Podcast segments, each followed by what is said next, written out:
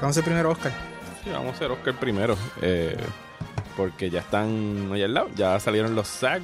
Fueron anoche, fueron los Critics' Choice. Eh, recordemos Sí, que eso es lo último, ni, básicamente. ni los Critics' Choice ni los Golden Globes tienen influencia alguna sobre No. lo que pasa en, en los Oscars. Así que no es, no es para hacerle mucho caso. Saludos, Orlando. Eh, Saludos. eh, estamos aquí con Orlando Maldonado de Movie Network. Gracias Yeah. por escucharnos.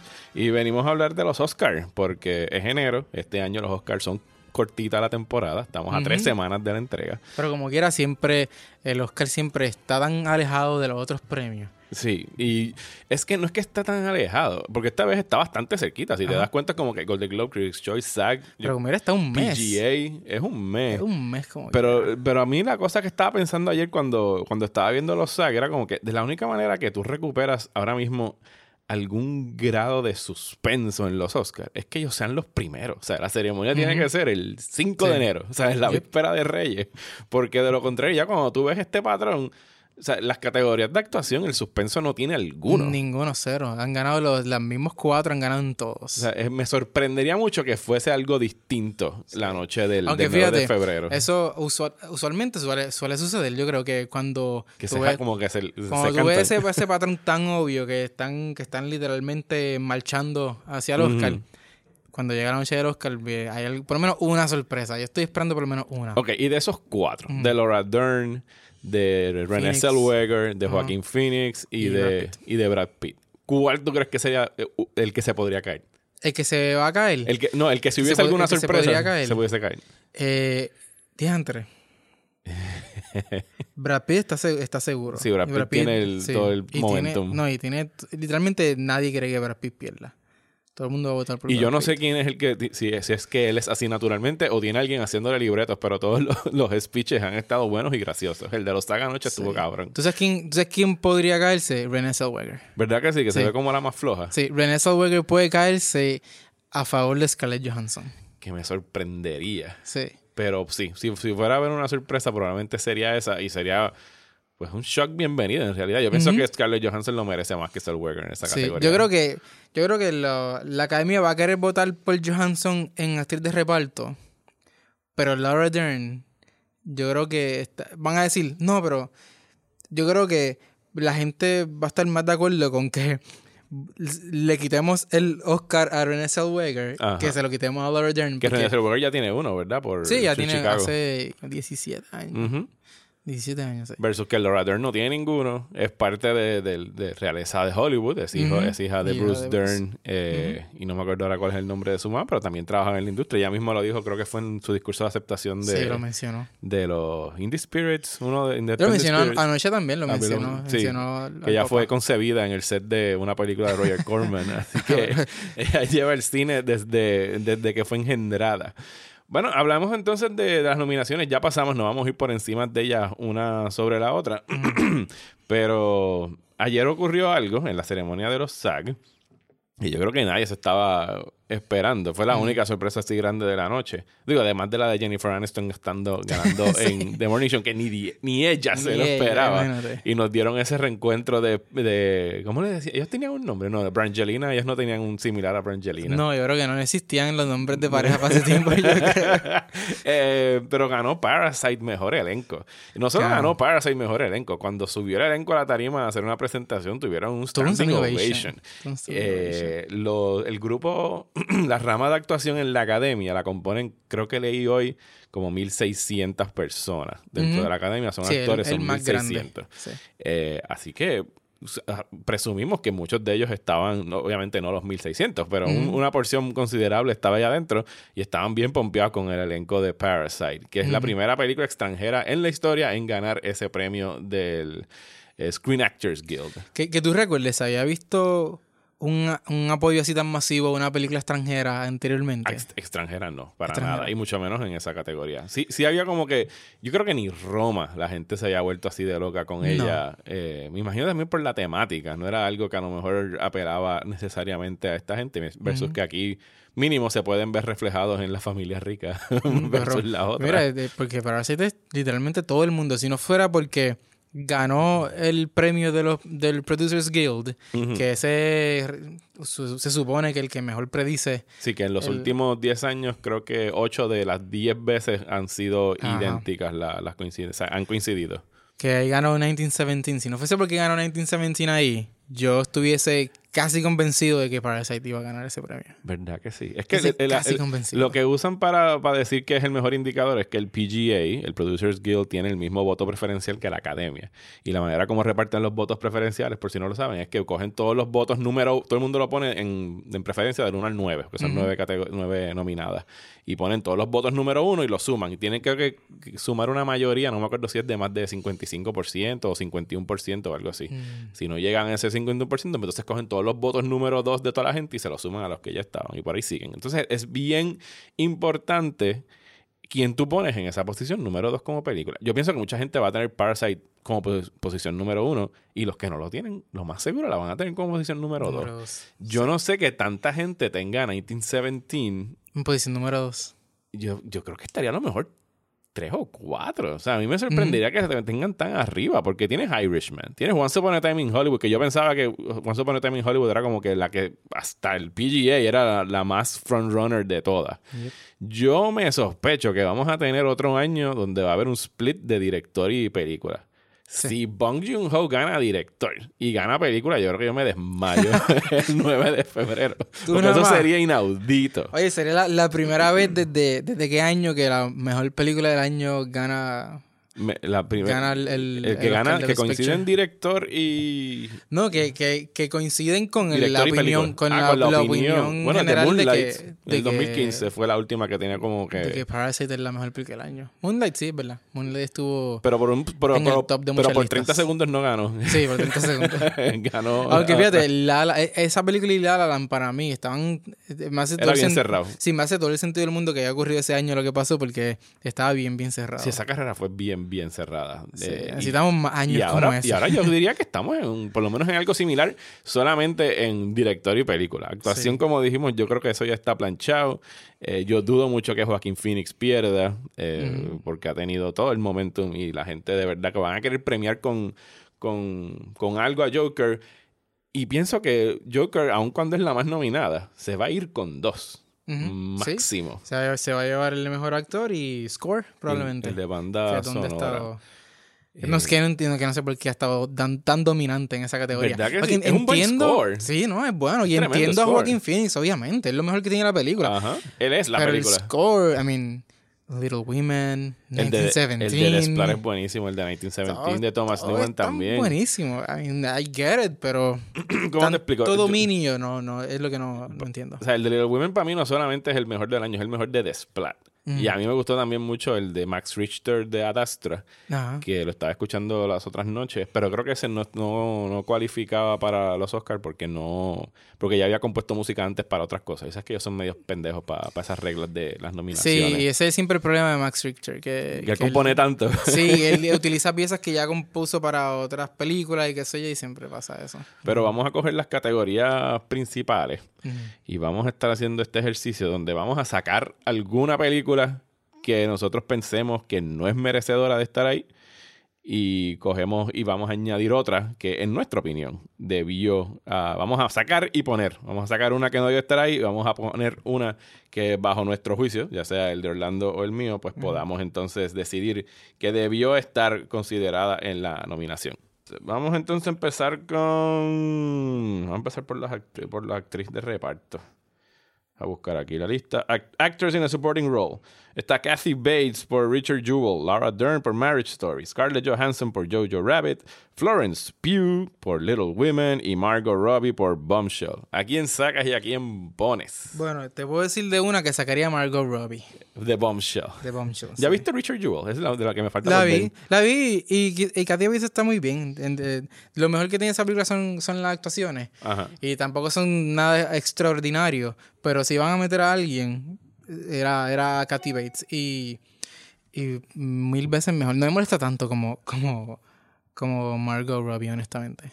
No, e- esta, esta sí me incomoda un poco.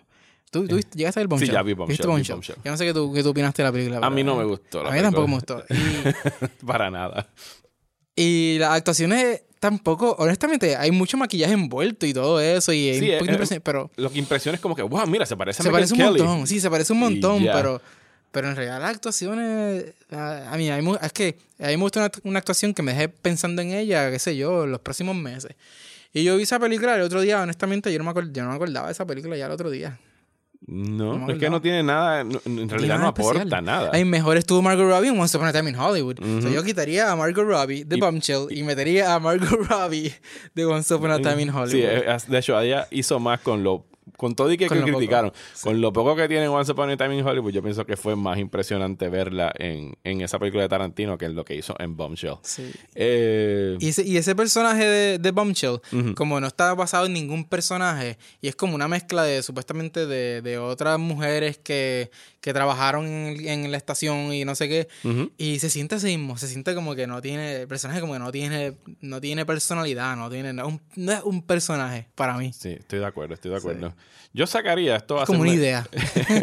esto va a ser medio controvertible, yo sacaría a Laura Dern Uh, de Marriage Story, pero la sustituiría por Con Laura Dern Dern, de en Little Women. Little Women. Así que eh, a mí me gustó más la actuación de Laura Dern en Little Women. Pienso que está muy bien en Marriage Story. No, no me voy a quejar si gana el Oscar. Es tremenda actriz y, y lo merece. Pero eh, de esas dos actuaciones, yo la encontré muy, mucho más conmovedora y Ujú. más eh, atípica a lo que ella usualmente Sí, ha hecho. a- Porque a ese eso personaje de Marriage Story, ella lo ha hecho antes. eh, sí, exactamente. a Varias veces. Ese es a lo que nos tiene acostumbrados, eh, Laura. Dern, que, que, que lo hace muy bien, obviamente.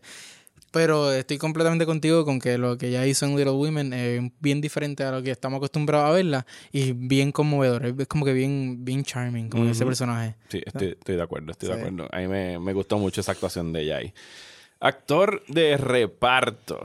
Tenemos a Tom Hanks por A Beautiful Day in the Neighborhood. Anthony Hopkins, ah, Anthony Hopkins de The Two Popes. Al Pacino por The Irishman. Joe Pesci por The Irishman. Y Brad Pitt por Once Upon a Time in Hollywood. Eh, te voy a decir algo de esta carrera del Oscar este año. Me sorprende que Joe Pesci no haya ganado nada. en ¿Verdad? Ganó, eh, creo que en el New York eh, Film Critics Circle, eh, le habían dado ese premio, pero no ha ganado más nada. Y es tremenda actuación de Pesci. Mucha gente diría que incluso es mejor que Brad Pitt en Once Upon a Time in Hollywood. Mm. Yo, eh, yo los admiro a ambos por razones distintas. Son dos papeles totalmente distintos. sí. Eh, Joe Pesci ya tiene un Oscar, lo tuvo por Goodfellas. Ujú. Mientras que Brad Pitt, pues, tiene el momentum de una carrera ya de 30 años, tiene 50 y pico de años, está genial en Once Upon a Time in Hollywood. Ah, de ahí a quién tú sacarías si fueras a intercambiarlo por alguien. Diantre, probablemente está entre Pacino y, y Hopkins. Me parece que eh, yo no he visto The Two Popes. Ok. Eh, pero y me estoy basando completamente en lo que he leído sobre The Two Popes y, y al principio me parecía que quien, quien más se destacaba en esa película era eh, Jonathan Price. Sí, lo es, es el que más se destaca. Sí, y nunca pensé que fuera a ver antes. Yo no vi, yo no recuerdo haber visto a Anthony Hopkins en muchas otras categorías así de otros premios. Eh, En, bueno, en la misma categoría, pero de otros premios. de tú dices, de En actor de reparto, Anthony Hopkins, yo no. eh, actor de reparto en años anteriores, de verdad. no, en este, en este año, En pero en otros este premios. año, eh, no me acuerdo, creo que no estuvo en los, o sí estuvo en los SAG y Jonathan Price estuvo fuera de los SAG, creo que fue- ah, pues ha sido, pues ha sido así, supuestamente. su- Supongo que, que- que ha sido así todo- toda la temporada de, estos premios. Se lo skipan a uno y ponen al otro y no sé. Pero si fuera a sacar a uno, probablemente Anthony Hopkins. Pero estoy pensando a quién, a quién metería ahí. Yo sé a quién metería ahí. Yo también sacaría a Anthony Hopkins, que está bien en el papel, pero no pienso que esté. O sea, él está más recostado de lo que está haciendo Jonathan Price por la naturaleza del papel. Es un papel más, más reservado que lo que está haciendo Jonathan Mm. Price. Y, y si conoces a los respectivos papas, pues se sabe por qué. Pero yo ¿A quién metería ahí a, a Song Kang-ho. Pues, yo- pues te iba a The preguntar si él es eh, si él es reparto o si es principal, porque lo he visto como principal. En, en Parasite, tú dices. Él, es el personaje del papá, del papá Sí. de la familia pobre, el que hace del chofer. Yo no diría que es principal. Eh, eh, eh, ocurre en Parasite, que es una película donde todo el mundo podría ser principal, porque es la historia de una familia. Sí. Pero al ser un papel tan más reducido en el que todos tienen que estar compitiendo por espacio en, en, en pantalla, sí podría estar más cómodo con decir que es de reparto versus alguien como Brad Pitt que yo diría que eres co-lead con DiCaprio en Once Upon a Time in Hollywood. O sea, ambos son protagonistas de esa película. Pero son de esos fraudes de categoría que hacen para meter a las personas. Sí, sí, eso, eso siempre también es decisión del estudio. Y yo creo, y si no me equivoco, creo que, creo que Neon estaba eh, cabildeando para Son Ho por supporting actor en ah, la ah, campaña. Pues, Así que yo entendía que sí, debió estar ahí. Las actuaciones de Parasite son buenísimas y específicamente la de él, como que tiene el el arco dramático más, significativo, él con el hijo en, el papel del hijo en esa película. Pero sí te das cuenta que donde empieza y donde acaba la película, pues sí está muy ligado a lo que le ocurre a él en, Parasite. Sí, y no han estado en ninguno, en ninguno de los premios hasta ahora, y ya, no van a estar porque ya están todos, ya, se acabaron todos. ninguna de las actuaciones la han, pues, la, han reconocido en, sus categorías individuales. Pero como muy bien dice eh, Bong Joon-ho, que lo tiene una cita que a lo mejor es la que le va a costar el Oscar. si, quieren hacer un smear campaign de esos que hace hacía el señor Harvey Weinstein, lo único que tienen que hacer es buscarla. Que creo que él lo dijo en algún momento, que decía, los Oscars son algo bien eh, ¿cómo se dice? Algo pequeñito en Estados Unidos, al resto del mundo no le importa, ¿sabes? Por ahí esa Ah, sí, él dijo, él dijo... Very local. los Oscars son bien Los premios Oscars son, son, son locales, son nacionales, whatever, no son internacionales. Algo así fue lo que dijo así. Y es verdad, pues son premios de Hollywood para Hollywood. de vez en cuando se cuela una como esta, que sigo pensando que por eso es que no va a ganar Parasite. Lo peor que pueden hacer los Oscars, y creo que te lo mencioné ayer por Messenger, es darme a mí cualquier indicio de esperanza de que algo bueno va a pasar al final. Porque yo estoy preparado siempre para lo peor y siempre caigo como buen pendejo y digo, no, va a ganar Roma, a ver, a lo que va a ganar Roma y gana Green Book y entonces tú ahí ah. quieres quemar el televisor y destruirlo todo. Sí, no, yo pienso que yo, yo no me quiero yo no me quiero ilusionar, pero porque yo pienso que 1917 todavía todavía está ahí. Sí, es una amenaza grande. Y Once Upon a Time in Hollywood es otra, otra amenaza grande también. Pero fíjate, este año, si sea, si ganara Parasite, pues fantástico, es la película más merecedora, voy a estar contento. Si gana Irishman, si gana Once Upon a Time in Hollywood, no mm. voy a gritar, no voy a estar como. Ah, pues es que no hay un Green Book. No hay un Green Book. Incluso si gana 1917, es una buena película. Yo la pondría en mi top 20 del año. sí hay un Green Book. Es Jojo Rabbit. Jojo Rabbit, pero no tiene break. no, yo pensaba que Jojo Rabbit no tiene. Digo, eso pensaba. Bueno, no. Eso pensábamos de Green Book el año pasado, pero Green Book ya para esta fecha el año pasado ya había ganado en los Golden Globes. Había ganado. Él ganó, ganó elenco en los SAG, ¿verdad?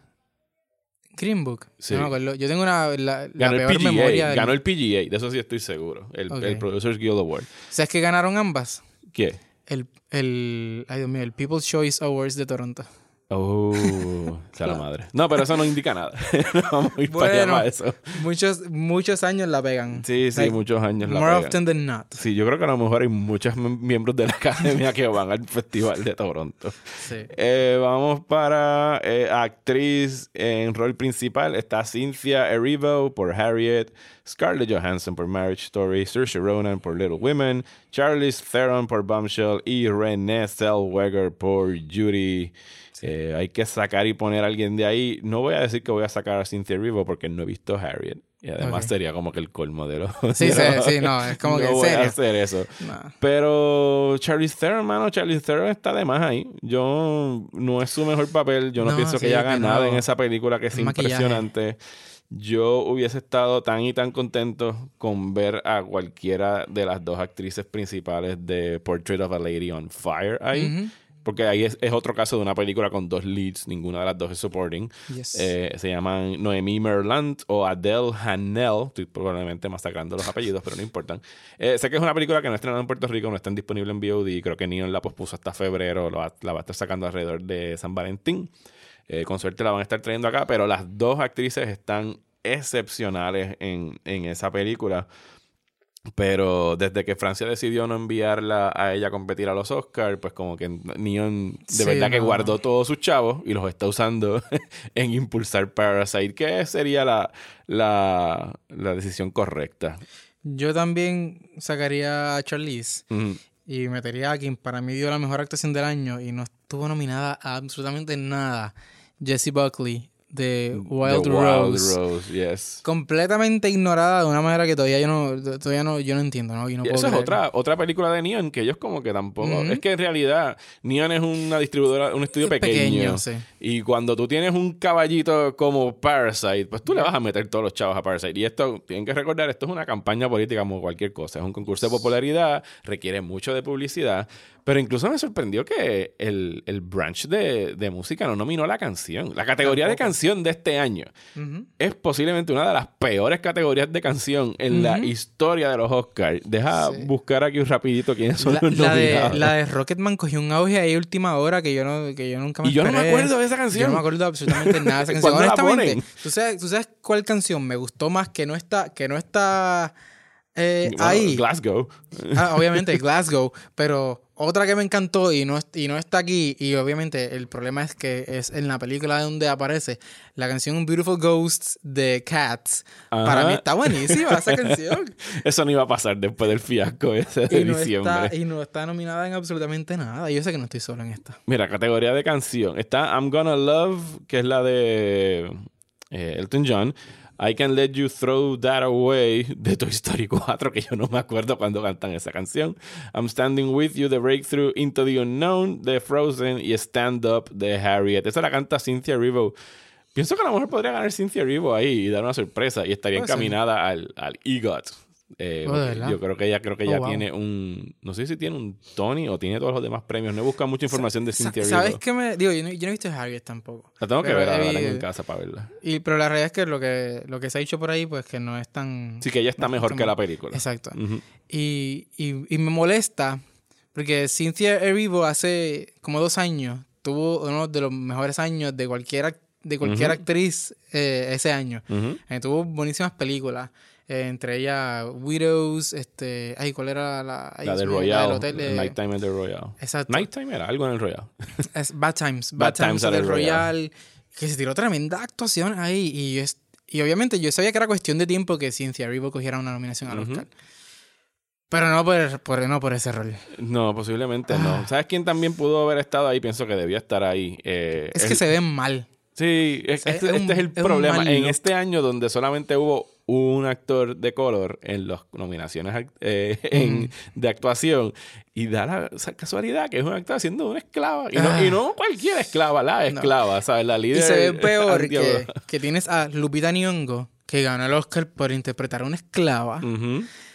En posiblemente uno de los mejores, sino el me- de los mejores rol, roles duales de su carrera, Ajá, en- en, en Us. en Us, Que la volvió a ver las otras noches. mío, esa actuación está tan cabrona. Demasiado. Las dos actuaciones, porque son como que polos opuestos. Sí, sí. Al punto de que tú jurarías que son hermanas gemelas haciendo. El momento, la escena en que ellos llegan a la Ajá, casa. es para pelo. La, manera como ella habla, así como que inhalando en vez de exhalando, como si se estuviese ahogando en todo momento, es, es increíble. Y debió estar ahí, debió estar ahí. Eh, ¿Queremos interrumpir actuaciones para ser director? Yo creo que sí, podemos hacer eso. Sí. Eh, vamos a ver. Director. Tenemos a Martin Scorsese por The Irishman, Todd Phillips por Joker, Sam Mendes por 1917, Quentin Tarantino por Once Upon a Time in Hollywood y Bong Joon-ho por Parasite. ¿Quién sobra y quién debió estar ahí? Orlando. Sobra Todd Phillips. En ese, So- o sea, Todd Phillips no merece estar entre esas otras cuatro No. luminarias del cine. Definitivamente que no. Sobra Todd Phillips y, y yo metería... Ah, Hay muchas, hay tantas opciones. por poco digo un macho. por poco digo un Puedes macho. decir el macho, Por podemos poco decir digo, mira, varios. iba, a decir no, Baumbach, pero Por Marriage Story. Fíjate, yo pero no hubiese tirado después- bomba acá ahí. pero después dije, obviamente no puedo decir un, no puedo decir un macho. Pues mira, eh, obviamente, es que la, la, ah, es que la opción obvia Greta Gerwig. Sí, por Little Women. Sí, por Little Women. Que es una película muy bien dirigida, expertamente dirigida. Yo diría que Sí. mucho, o sea, da unos saltos agigantados versus Lady Bird, que a mí me gustó, pero no me mató. Aquí la dirección, la manera como ella maneja eh, la época, como maneja la narrativa, que, se- que utiliza esta estructura que va brincando del pasado al presente, Sí. eh, cómo cambia de tonos los colores, depende de la época que está. O sea, eh, a mí me impresionó muchísimo la dirección de ella aquí. Yep. Eh, diantre, pues, sí, y sí, es que a mí me gustan los, los bold choices, los out of the box, qué sé yo. So, aunque la película no estuvo en mi top 10, yo reconozco que maybe Celine Chama podría estar aquí. Por Portrait of a Eh, Lady on Portrait Fire. of a Lady on Fire. Eh, Es, es solamente por, el, por ese build-up al final que está tan, tan expertamente trabajado. Sí. Ese maldito build-up a ese final. Son tres finales cabrones en esa Ah, película. Yo, aunque a mí no me encanta la película, a mí me impresionó más la dirección de esta película que la dirección de Joker. Eh, y es la de Lawrence Kafarian, Hustlers. Sí. O sea, yo pienso que esa dirección de ella estuvo tremenda. ¿sabes? Es que pues, porque le da la una perspectiva que probablemente un hombre nunca lo hubiese, nunca lo hubiese podido No, hubiese sido una película totalmente distinta si lo hubiese dirigido un, un director. Estoy, estoy muy de acuerdo ahí. A mí Eh, me gustó mucho, fíjate, aunque pienso que la, la, la dirección, maybe el, el de lo más flojo que tiene, que tiene la película, Lulu Wang por The Farewell, también era otra, era otra buena opción. Y me refiero a, a porque la película, aunque, aunque los Oscars la ignoraron por completo, era de las más que se comentaban este a- antes de los Oscars y en, lo- en los otros premios. Aquafina era de las, de las que estaba Que sonando bien fuerte estar para principal. Para principal, sí, estoy Mm. de acuerdo. Y no está ahí. ¿Te imaginas se me olvidó, se hubiésemos olvidó, tenido un tremendo año en los Oscars si esta gente hubiese visto más películas que los Sí. screeners que ponen al tope de su, de su listiva de, Ugh. de discos.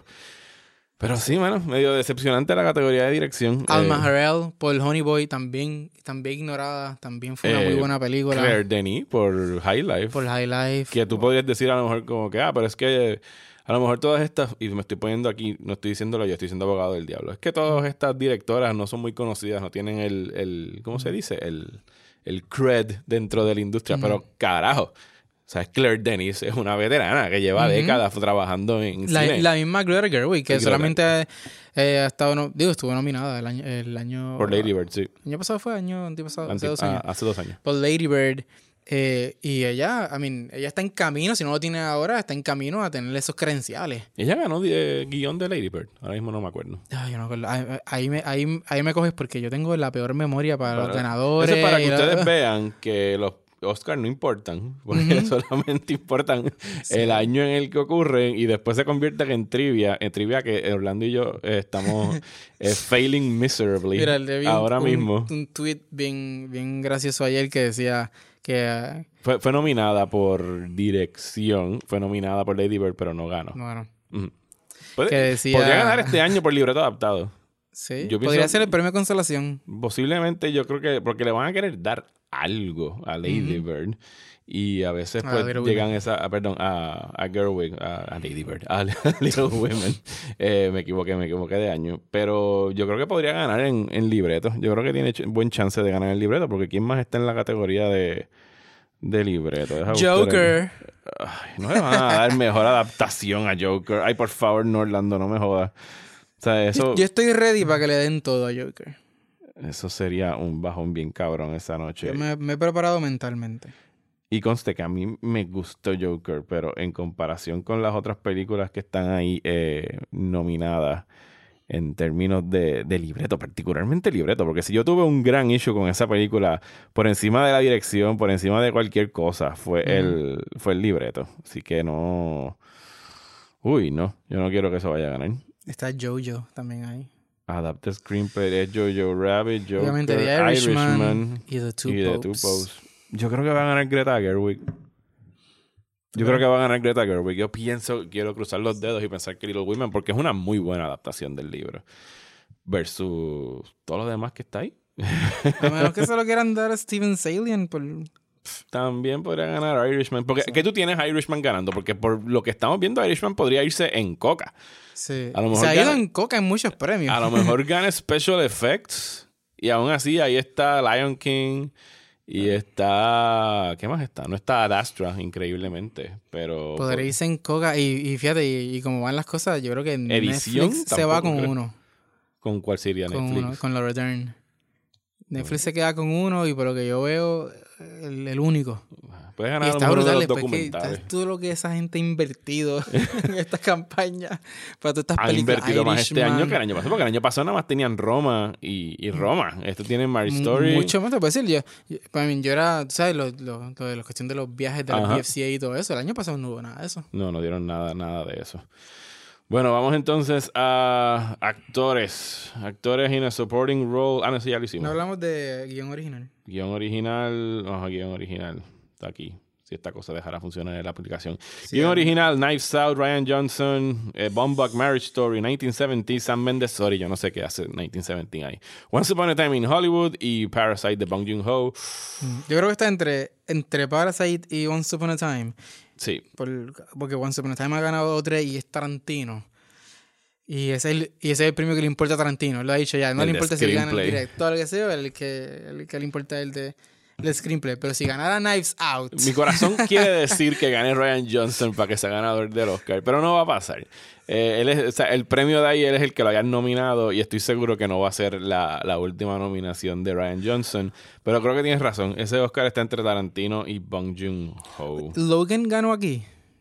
Logan. ¿O solo estuvo nominado? No, Logan estuvo nominada, no ganó Alright. guion. Sí. Estuvo, y estuvo en adaptado, En adaptado, el que estuvo. exacto, Igual que está eh, Joker ah, ahora.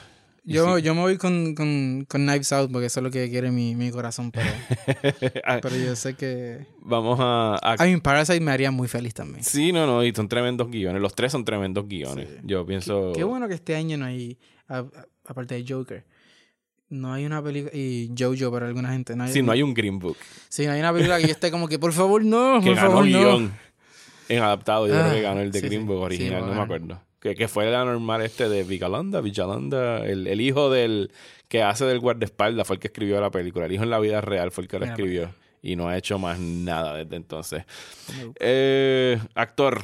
Antonio Banderas por Dolor y Gloria, DiCaprio por Once Upon a Time in Hollywood, Adam Driver por Marriage Story, Joaquin Phoenix por Joker y Jonathan Price por The Two Popes.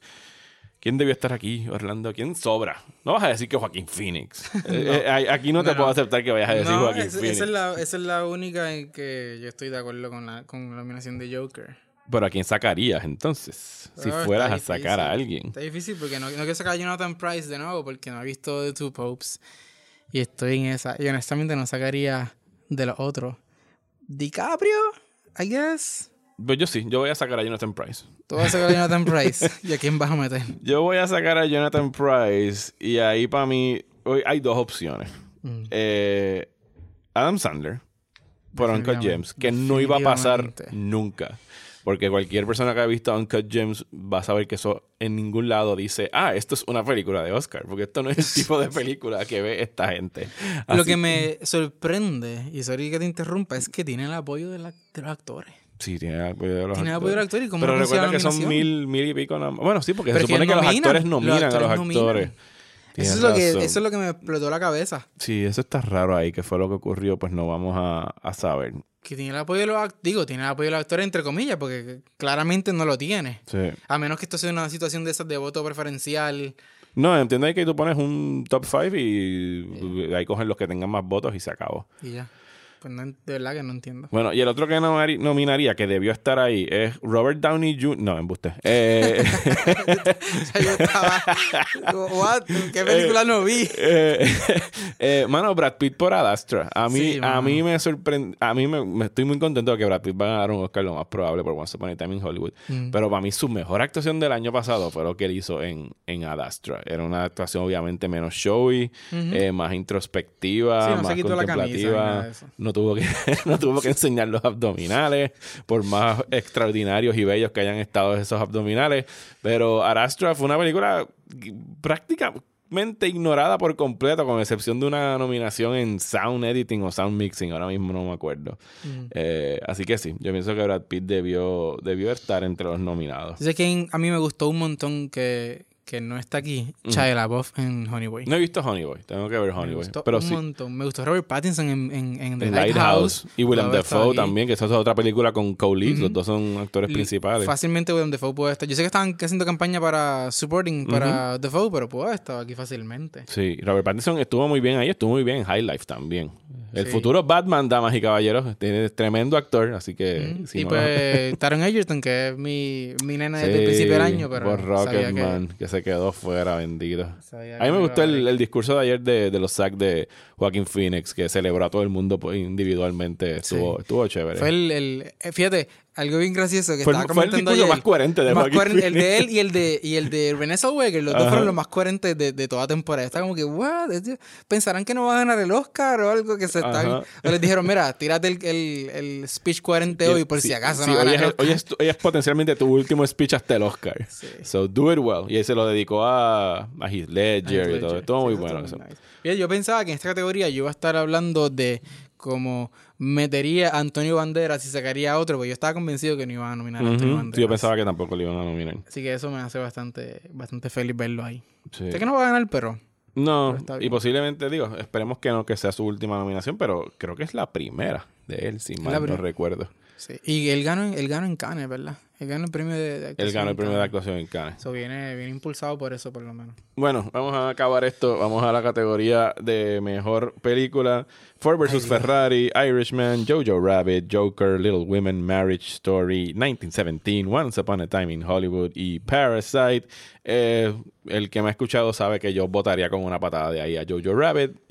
no sé qué hace ahí nominada. Wow, ahorita ni siquiera fue Joker, fue, fuiste directo No, a, a Jojo, Jojo, Rabbit. Rabbit. Yo puedo entender por qué Joker está ahí. No puedo eh, comprender qué es lo. Digo, sí puedo comprender lo que otras personas están viendo en ella. Pero ah, esa película did not grain with me at all. Ok, pues si, pues si quitamos Jojo Rabbit, Ajá. nos quedan dos espacios. ¿Va a quitar a alguien más? ¿Va a quitar a Joker? Eh, ¿Tú quieres que sí que.? ¿puedo? Yo quiero quitar a Joker también. Pues dale, quita Joker. ¿A quién son- vamos a deja ver? tres espacios porque hay solamente nueve nominaciones Ok. este año. Pues está bien. Yo nada más iba a quitar eso, pero está bien. Yo te ayudo. Yo, yo voto contigo para sacar a Joker de la categoría mejor Sí, pues película. yo, yo me tiré aquí en Cut Gems de cabeza. Uncle James iba a estar nominada. Eh, yo hubiese nominado, eh, obviamente, a, ya lo había dicho, Portrait of a Lady on Fire. Mm. Knives Out, mano. Knives Out es una película popular comercial que muy bien pudo haber estado entre esas 10. Que ellos, incluso, a pesar de que llevan ya 12 años, 9, 11 años con esto de las 10 nominadas, no me acuerdo ya cuántos son, pero nunca han nominado 10. Siempre se quedan en 9. O sea, Sí. no ha habido un solo año donde lleguen a 10, a pesar de que pueden ser entre 5 y 10. Eh, no entiendo la razón para esto. No entiendo por qué no hacen Es que- un full 10 y ya. Es que es lo mismo, es voto preferencial. Y si no tienen los votos, no, no llegan. Y si no llegan a 10, pues no llegaron. Fine, pero entonces vuelve a 5. O sea, porque cara, o sea, la única razón para tú tener ahí esas cuatro es para tú poder meter cosas comerciales. Eh, porque yo, yo pienso que en un año de 5. Vamos a ver esas, esas películas que están ahí. En un- cuan- volviendo al 2008, 2007, por ahí para atrás, cuando nada más habían cinco películas nominadas. ¿Cuáles son las cinco películas nominadas según tú que entran ahí? Porque yo digo que es Parasite de seguro. Once Upon a Once Upon a Time. In Hollywood. 1917. Ujú. eh, Irishman. Yo me iría con Little Women, ese último spot. Yo pienso que Marriage Story sería la que estaba ahí. Pero no- Joker no entre ese año. Aunque, aunque Todd Phillips esté en dirección. No. Porque usualmente lo que ocurría era que director y película coincidían. No siempre, pero coincidían que eran las mismas cinco y las mismas cinco. Pero yo no puedo pensar que este año, digo, yo, yo- eh, Joker consiguió 11 nominaciones al Oscar. El apoyo estaba ahí. Ujú. Joker Sí, posiblemente me- me- era la quinta película. trabajo. Y las otras se quedaban afuera. Entonces, ¿tú te imaginas un año donde Marriage Story y Little Women no hubiesen entrado? hubiesen entrado. O sea, hubiese, lo más seguro hubieran sido Parasite, Hollywood, 1917, eh, Joker y Irishman. Hubieran sido las cinco películas nominadas, que si no mal recuerdo, son las mismas que están para director. El director. Qué mal. Wow. wow. Uh, bueno. Yo me tiré de Farewell también ahí. Eh, The Farewell pudo haber Farewell. estado nominada. Es una película que estuvo creo que cuatro meses, dijo la directora en cartelera, eh, Lulu Wen. Pero el problema con los Oscars es que ellos cada vez se están haciendo cada más y más irrelevantes. Yo conozco tanta gente joven que le importa tres pepinos los, los. Oscars. Eh, aunque en realidad estaba escuchando de camino para acá un podcast eh, local que se llama, yo creo que tú lo sigues también, se llama Film Posers. Sí. Son tres muchachas y un muchacho, Sí. no me acuerdo los nombres de ellas ahora que están haciendo. Y ellos están bien metidos en las nominaciones. Súper. sí. Súper Ellos metidos sus propios premios y todo. Así que shout out a la gente de Film Posers porque me dan un poquito de esperanza de que hay gente que todavía le importan estos le premios. sí. Versus nosotros a lo mejor los más viejos que somos súper cínicos y ya no nos importan tres carajos. Y lo único que hacemos es esperar lo peor, lo peor, lo peor. Sí, Yo me acuerdo cuando, al principio cuando yo te conocí, pues yo, yo a mí me importaba un poquito más el Oscar. Y tú eras full denier, tú- Eh, yo creo que ni los veías. No, no, yo nunca he dejado de ver los Oscars. No Ok. he llegado a ese extremo. De, por lo menos desde. Yo creo que mis primeros Oscars creo que fueron en el 1991, porque recuerdo claramente a, a Billy Crystal que lo lle- llevaron en un hand truck como Hannibal Lecter y tenía el número musical de It's a Wonderful Time for Oscars. Eh, pero nunca los he dejado de ver. Eso siempre me chupo la ceremonia completa. Sí, y ahora y ahora yo estoy en esa posición de que se siente casi como, como asignación. Como que ver los Oscar es casi como me estoy casi me, me estoy me tengo que forzar a verlo. Sí, y este año tampoco tenemos un host, así que se supone que corran como el año pasado, que fueron como que premio, premio, premio, premio y vámonos. Aún así duran tres horas. no hay razón para ellos. Eh, aunque yo no sé, este- ellos han dicho quién va a perform en los Oscars, porque no tienen estrellas este año para hacer ningún... Y Dina Menzel. No eh, Cynthia Erivo. eh, tienen que estar bien cojonados de que no nominaron a Beyoncé. Eh, bueno, está Elton John. Elton John podría Elton tener algún performance sí, ahí. Elton Eso de seguro. lo De seguro están desde. Todavía están. Si no, ya, si no negociaron ya con él, tienen que estar. Tienen que estar en- arriba de él, tratando de por lo menos confirmarlo a él y poder zumbarlo ya, porque si no, va- esos ratings van a seguir bajando cada año. Bueno, Van a pues. seguir bajando. Aunque maybe con la El año pasado de hubo como un bump. El año pasado creo que hubo un bump. Pero teníamos eh, Star is Born. Pero el año anterior había sido el, el peor. el peor en la historia. El de Jimmy Kimmel. Yo creo que fue el último de Jimmy Kimmel. Sí, que ese bump en realidad no, no- no significa mucho porque de- de- del año en- del peor año en la historia, pues tú, des- tú Sí, pensarías que de lo there's más only- bajo. no pueden llegar más bajo. Exacto, es como que there's only one way up. Yo pienso que los ratings van a estar más bajitos este año que el año pasado. Porque Joker, yo no sé cuánta gente vaya a dar para. Es que no le importa a la gente, punto. Este, esto es la prueba de fuego, porque si me trae Joker, que es la razón por la que hay 10, sl- 10 slots en Best Ajá. Picture, si esto no mejora los ratings, pues ni- ninguna, una de Marvel, supongo, es la única, sería la única opción. Ujú. El año pasado Porque estaba Black esto Panther. una película de un billón de pesos. Y. Black Panther también estaba de, de una película de, de un billón de pesos. So. Si no ayudan eh, a subir los ratings, pues... Es que son irrelevantes. La gente no le importa quién gana esos premios. Yo pienso que eso es algo bien, bien nicho de ellos, de la academia, y nosotros los zánganos que fielmente los vemos año tras año. Sí, y maybe si todavía quieren implementar la categoría esa de película popular, Shh, No, de eso no se habla. No lo hagan. Y yo, yo- yo creo que eso sería un fracaso aún mayor el hacer eso porque no... Es que, es que yo pienso que ellos no han logrado la manera de hacerse relevantes en estos tiempos modernos. Eh, tengo un pana que se va de culo que esto va a acabar en algún momento siendo un show de Netflix, por ejemplo. Tú sabes. Que las ceremonias van a estar siendo en streaming porque ABC los va... Aunque yo creo que el contrato con ABC es hasta el 2023 o 2025, ahora mismo no me acuerdo, eh, de transmisión. Pero nada, veremos. Eh, gracias, Orlando. no, gracias a ti, aquí. gracias a ti por invitarme. O sea, Nosotros- que a mí me gusta hablar de, lo- de los Oscars. Yes. Nosotros vamos a hacer una pausa aquí, que para Orlando y para mí va a ser de un minuto y para ustedes va a ser de como una semana, porque vamos ahora a hablar de las películas más anticipadas, por lo menos de nosotros, del 2020, pero por ahora los dejamos hasta aquí. Muchísimas gracias por escucharnos y hasta el próximo episodio de este podcast de Próxima Tanda.